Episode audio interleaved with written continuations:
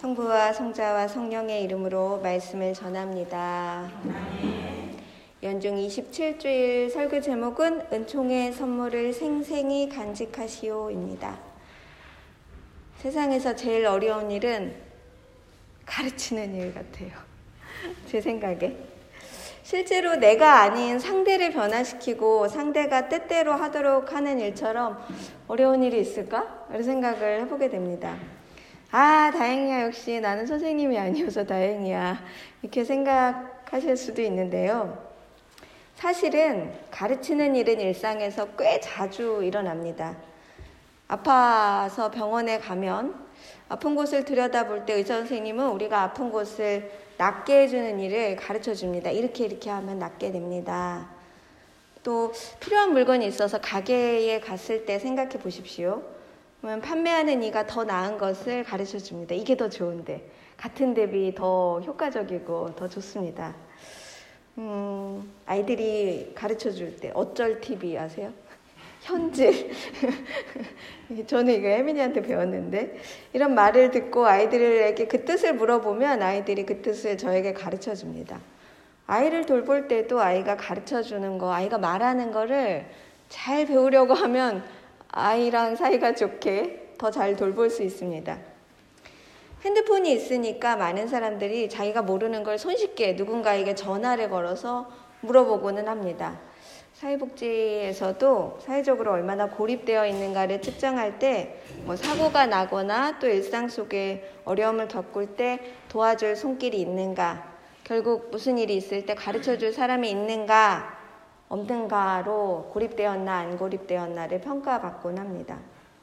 이처럼 가르침은 누군가를 돌볼 때나 도울 때 이루어지는 일입니다. 알려주고 기다려주는 일은 가르침을 통해서 이루어집니다.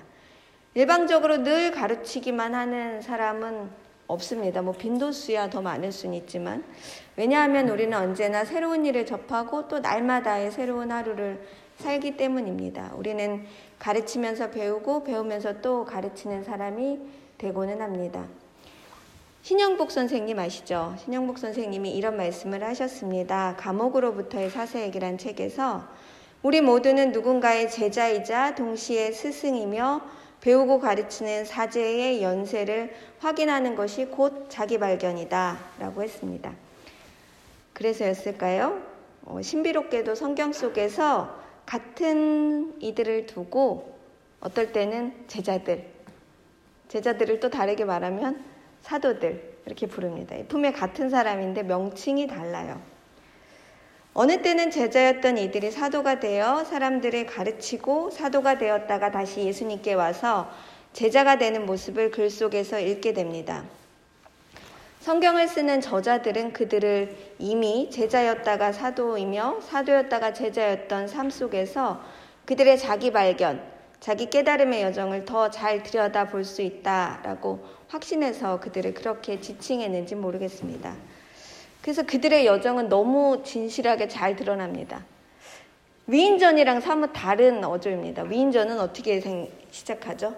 어릴 적부터 남다른 재능을 가졌던 땡땡은 어릴 때부터 막 이렇게 다 했고 막 실수 없고 막 판단도 되게 똑바르고 이런데 그 미인전의 마음으로 아, 사도들은 훌륭하신 분들이니까 하고 딱 보면 왜 이게 웬일이야 막 난리가 납니다.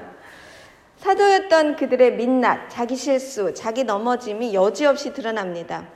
초대교회의 가장 큰 지도력을 가졌을 것이라고 생각되는 베드로를 보십시오. 예수님을 배신한 사건, 그의 반복되는 실수, 이걸 여지없이 성경은 기록하고 있습니다. 왜 베드로는 그 모습을 지우지 않았을까요? 베드로 사도가 그것을 뭐 지울 수 없을 만큼 힘이 없었나? 뭐 이렇게 생각할 수도 있지만 저는 좀 다른 관점으로 보게 됩니다. 왜냐하면 마테오 복음에 하늘의 열쇠를 받은 대목으로 베드로를 세웠기 때문에 지우지 않았다. 자기 실수를 지우지 않은 베드로의 모습을 듣게 됩니다. 어, 저는 베드로가 참 사도였기 때문에 지우지 않았다라고 생각합니다. 자기 삶을 다 열어서 어, 배우게 하려는 것입니다. 자기의 잘못을 보고 깨닫기를 바라는 사도의 자기 열림, 자기 헌신이 사도들의 실수를 그대로 성경 속에 기록하게 남겨두게 됐습니다. 역시 사도는 사도야. 아, 역시.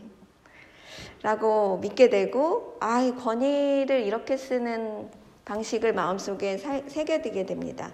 자기를 열어서 가르치는 모습이 저에게는 무척 아름답게 느껴집니다. 그러면 오늘 사도들의 모습은 어떠했을까요? 알, 알쏭달쏭한 본문이에요. 이 본문도. 사도들이로 시작합니다. 오늘도 역시나 예수님께 칭찬받지 못합니다. 무슨 이유 때문인지는 생략돼 있어요. 복음서 앞에 루가복음 아니 루가복음 17장 바로 5절 바로 앞에는 뭐 다른 말씀이 있고 무슨 이유 때문인지 나와 있지 않지만 사도들이 예수님께 이렇게 얘기합니다. 믿음을 더해 주세요. 주님, 저에게 믿음을 더해 주세요.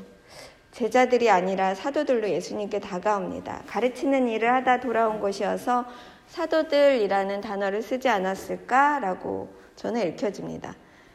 좀 지쳐 있는 것 같습니다. 왜냐하면 믿음을 좀 더해달라고 하니까요. 예수님이 시켜서 파송 나갔다 들어왔는데 뜻대로 잘 안 되지 않았을까요? 그만 포기하고 싶고 어, 그런데 좀 이렇게 멋지게 예수님 스승님이시고 혼날까봐 또 걱정도 되고 하니까 좀 멋지게 거절하는 완곡한 거절을 하려고 아, 제가 좀 부족한 것 같아요, 주님. 믿음을 더해주지 않는 이상 못하겠어요. 이 얘기 못하겠어요라고 하진 않고 믿음을 더하여 주십시오. 이렇게 얘기하는 거죠. 제가 생, 제 상상입니다. 가르치다가 무슨 일이 일어났을까? 마을을 다니다가 냉대를 경험했거나 낯선 사람을 만났는데 콧방귀도 안 끼는 복음 전파 사건이 있었을까요? 그들은 도저히 더는 가르칠 수 없다고 선언합니다. 주님, 저희에게 믿음을 더하여 주십시오. 결국 믿음이 부족하니 저는 적합하지 않습니다. 라고 말씀드리거나 하게 하시려거든 믿음의 능력을 더 해주지 않고는 못해요. 라고 요청하는 것입니다. 사도들에게 돌아온 대답을 보십시오. 저는 꾸지람으로 들립니다. 이제 이거 가지고 믿음의 크기, 뭐 겨자씨만한 믿음을 가져야 돼, 막 이렇게 많은 분들이 설교를 하는데 저는 이게 아주 엄청난 꾸지람으로 읽혀졌습니다. 저한테 하는 말씀처럼 들려서 그럴까요? 너희에게 겨자씨 하나할 만한 믿음이 있더라도 이 뽕나무더러 뿌리채 뽑혀서 바다에 그대로 심어져라 하면 그대로 될 것이다. 이렇게 얘기해요. 이게 무슨 말이겠습니까? 너희 안에 믿음에 더할 일이 아니라 네 안에 믿음이 없다. 너 안에 겨자씨 하나할 만한 믿음도 하나도 없네. 라고 얘기하는 거죠. 믿으면 못할 게 없는데 겨자씨만한 믿음도 없으니 너희가 잘못한 거 아닌가? 하고 말씀해 주십니다. 어, 예수님이 항상 이런 말씀만 하신 건 아닙니다. 너희를 받아들이지 않거든 먼지를 털어버려라 이런 말씀도 하셨기 때문에 여, 이때는 분명 다른 상황이 있었을 것이다 라고 생각할 수 있습니다. 실패하고 낙담한 사도들에게 예수님은 너희의 믿음이 부족해 일어난 일이니 라고 정확하게 말씀해 주십니다. 사도들의 실패와 꾸지람을 통해서 루가는 복음서를 읽는 독자인 우리들에게 다시 묻게 됩니다. 과연 내가 지금 지치고 어렵고 또 실패했는데 내 안에 믿음이 있었나? 라고 묻게 되는 거죠. 이 복음서는 다른 복음서에 나와 있지 않습니다. 루가 복음서에만 나와 있어요. 루가가 전하는 복음의 독특성이에요. 루가는 특별하게도 이 복음을 통해서 가르치는 이의 자세에 대해 말하고 싶었던 것입니다. 루가복음에서는 다른 복음서에서 다루지 않는 루가가 기억하는 예수님의 기록이 있습니다. 대표적으로 마리아와 엘리사벳의 만남이 그러했습니다. 마리아가 찾아가서 엘리사벳을 만납니다. 엘리사벳이 스승님이에요. 어린 마리아에게 오히려 경배하고 축복해 줍니다. 이로써 마리아는 온전히 자기 복음의 길을 걷게 되고 연약한 이들의 해방 노래 마리아 송가를 부르는 사람이 됩니다. 또 있습니다. 엠마오의 길을 걷는 두 제자에게 나타나 함께 걷는 예수님의 동행 또한 누가복음에서 볼 수 있습니다. 두 제자 곁에서 나란히 걷는 예수님, 그들의 좌절과 절망 속에서도 같이 걷고 있습니다. 그들을 나무라시지 않고 그냥 같이 머무르시는 것으로 그들을 예루살렘으로 다시 부르십니다. 돌려보내십니다. 루가가 강조하고 싶었던 것은 오늘 누가복음 17장의 본문에서와 같이 사도들의 믿음, 종의 의무, 종된 자의 의무, 여기에 너 과연 진실하게 서 있는가? 라고 묻고 싶은 대목이라고 보여집니다. 왜냐하면 루가복음을 쓴 루가는 저자는 사도행전도 썼기 때문에 그렇습니다. 그러니까 어떤 그 여정 속에 루가와 그 사도복음 사도행전의 여정이 누군가를 가르치는 이들의 어, 삶이 그대로 고스란히 이 대목에서 드러나고 있습니다. 이 대목은 사도들에게만서 끝나지 않고 우리들의 삶 가운데 사제의 아까 신영복 선생님이 얘기한 가르치고 배우는 그 연세 작용 속에 그대로 이어집니다.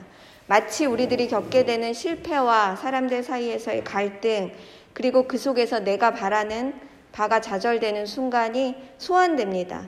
내가 과연 믿음을 더하기는 커녕 겨자씨 하나할 만한 믿음이라도 있었나? 하고 묻는 거죠. 내 자세와 내 위치를 다시 확인시켜주고 사도들이 겪었던 좌절과 눈물 속에 깊이, 깊이 공감하게 됩니다, 저는. 오늘 복음 말씀을 전하고자 하는 이 안타까움과 그리고 탄식 고백이 일독서와 어, 이독서에 이렇게 이어집니다. 그러니까 전하, 뭘 전하려고 할 때 사람이 가지는 그 어떤 뭐 애달픔? 눈물? 절절한 사랑 고백 이런 거죠. 일독서의 애가서 이름도 멋지잖아요. 애가서. 하, 애가서 너무 좋죠. 다섯 개의 노래로 이어지는데요. 탄식하는 노래입니다. 눈물 흘리면서 부르는 노래죠. 이제 저희가 성경 통독을 쭉 했잖아요. 이 앞에 이런 말을 설교 때 써도 되는지 모르는데 오지게 혼나요. 그러니까 이사야, 예레미야 큰 예언자들이 막 혼내켜요. 너네 이렇게 살아가지고 되겠냐. 이따위로 살 거면은 주님이 더 벌 줄 거야. 막 얘기를 해요.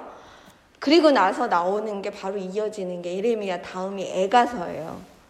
혼내키다 혼내키다가 그 다음은 눈물 흘리면서 또 내가 잊어버렸던 걸 생각해봐. 다시 생각하면 안 되겠어? 잊어버렸던 그 순간을 기억해봐.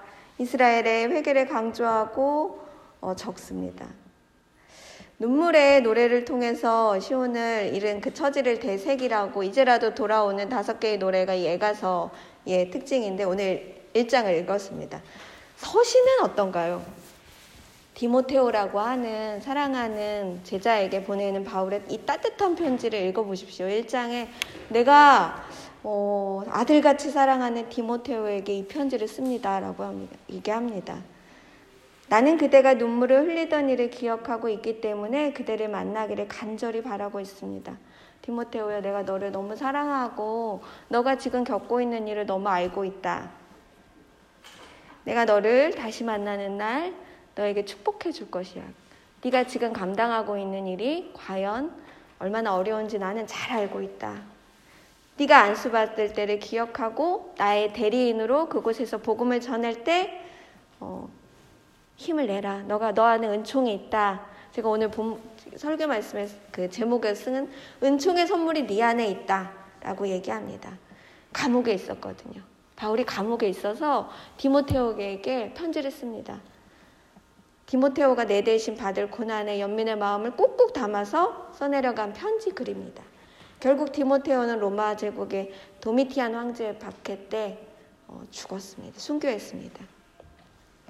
그러니 어, 이 바울이 쓴 편지에 왜 사랑이 담겨 있는지 그가 복음을 전파하는 일을 멈추지 않기를 바라면서도 그에 대한 사랑을 통해서 그를 가르치고자 했던 바울의 마음이 담겨 있습니다.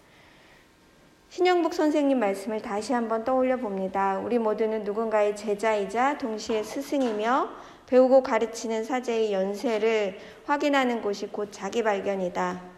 여러분들은 누군가의 제자이고 스승의 으로 쓰는 그 어디쯤에 살고 계십니다. 누구를 돌보고 누군가에게 돌봄을 받고 있습니다.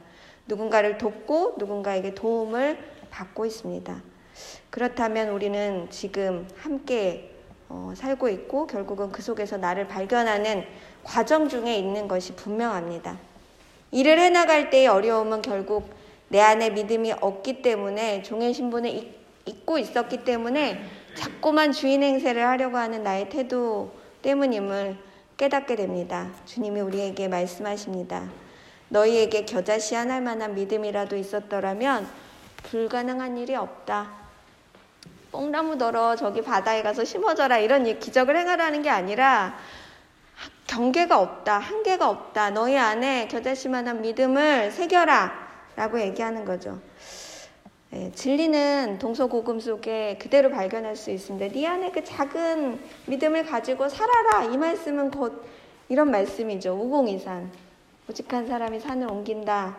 어, 천리길라도 한 걸음부터 이 말씀 다 똑같은 말씀입니다. 오늘 말씀 그렇게 새기시면서 어, 내가 가지고 있는 믿음 흔들리는 믿음이 혹시 있다면 그 안에 겨자씨만한 믿음을 더하시는 일들을 해나가시기를 진심으로 축원합니다.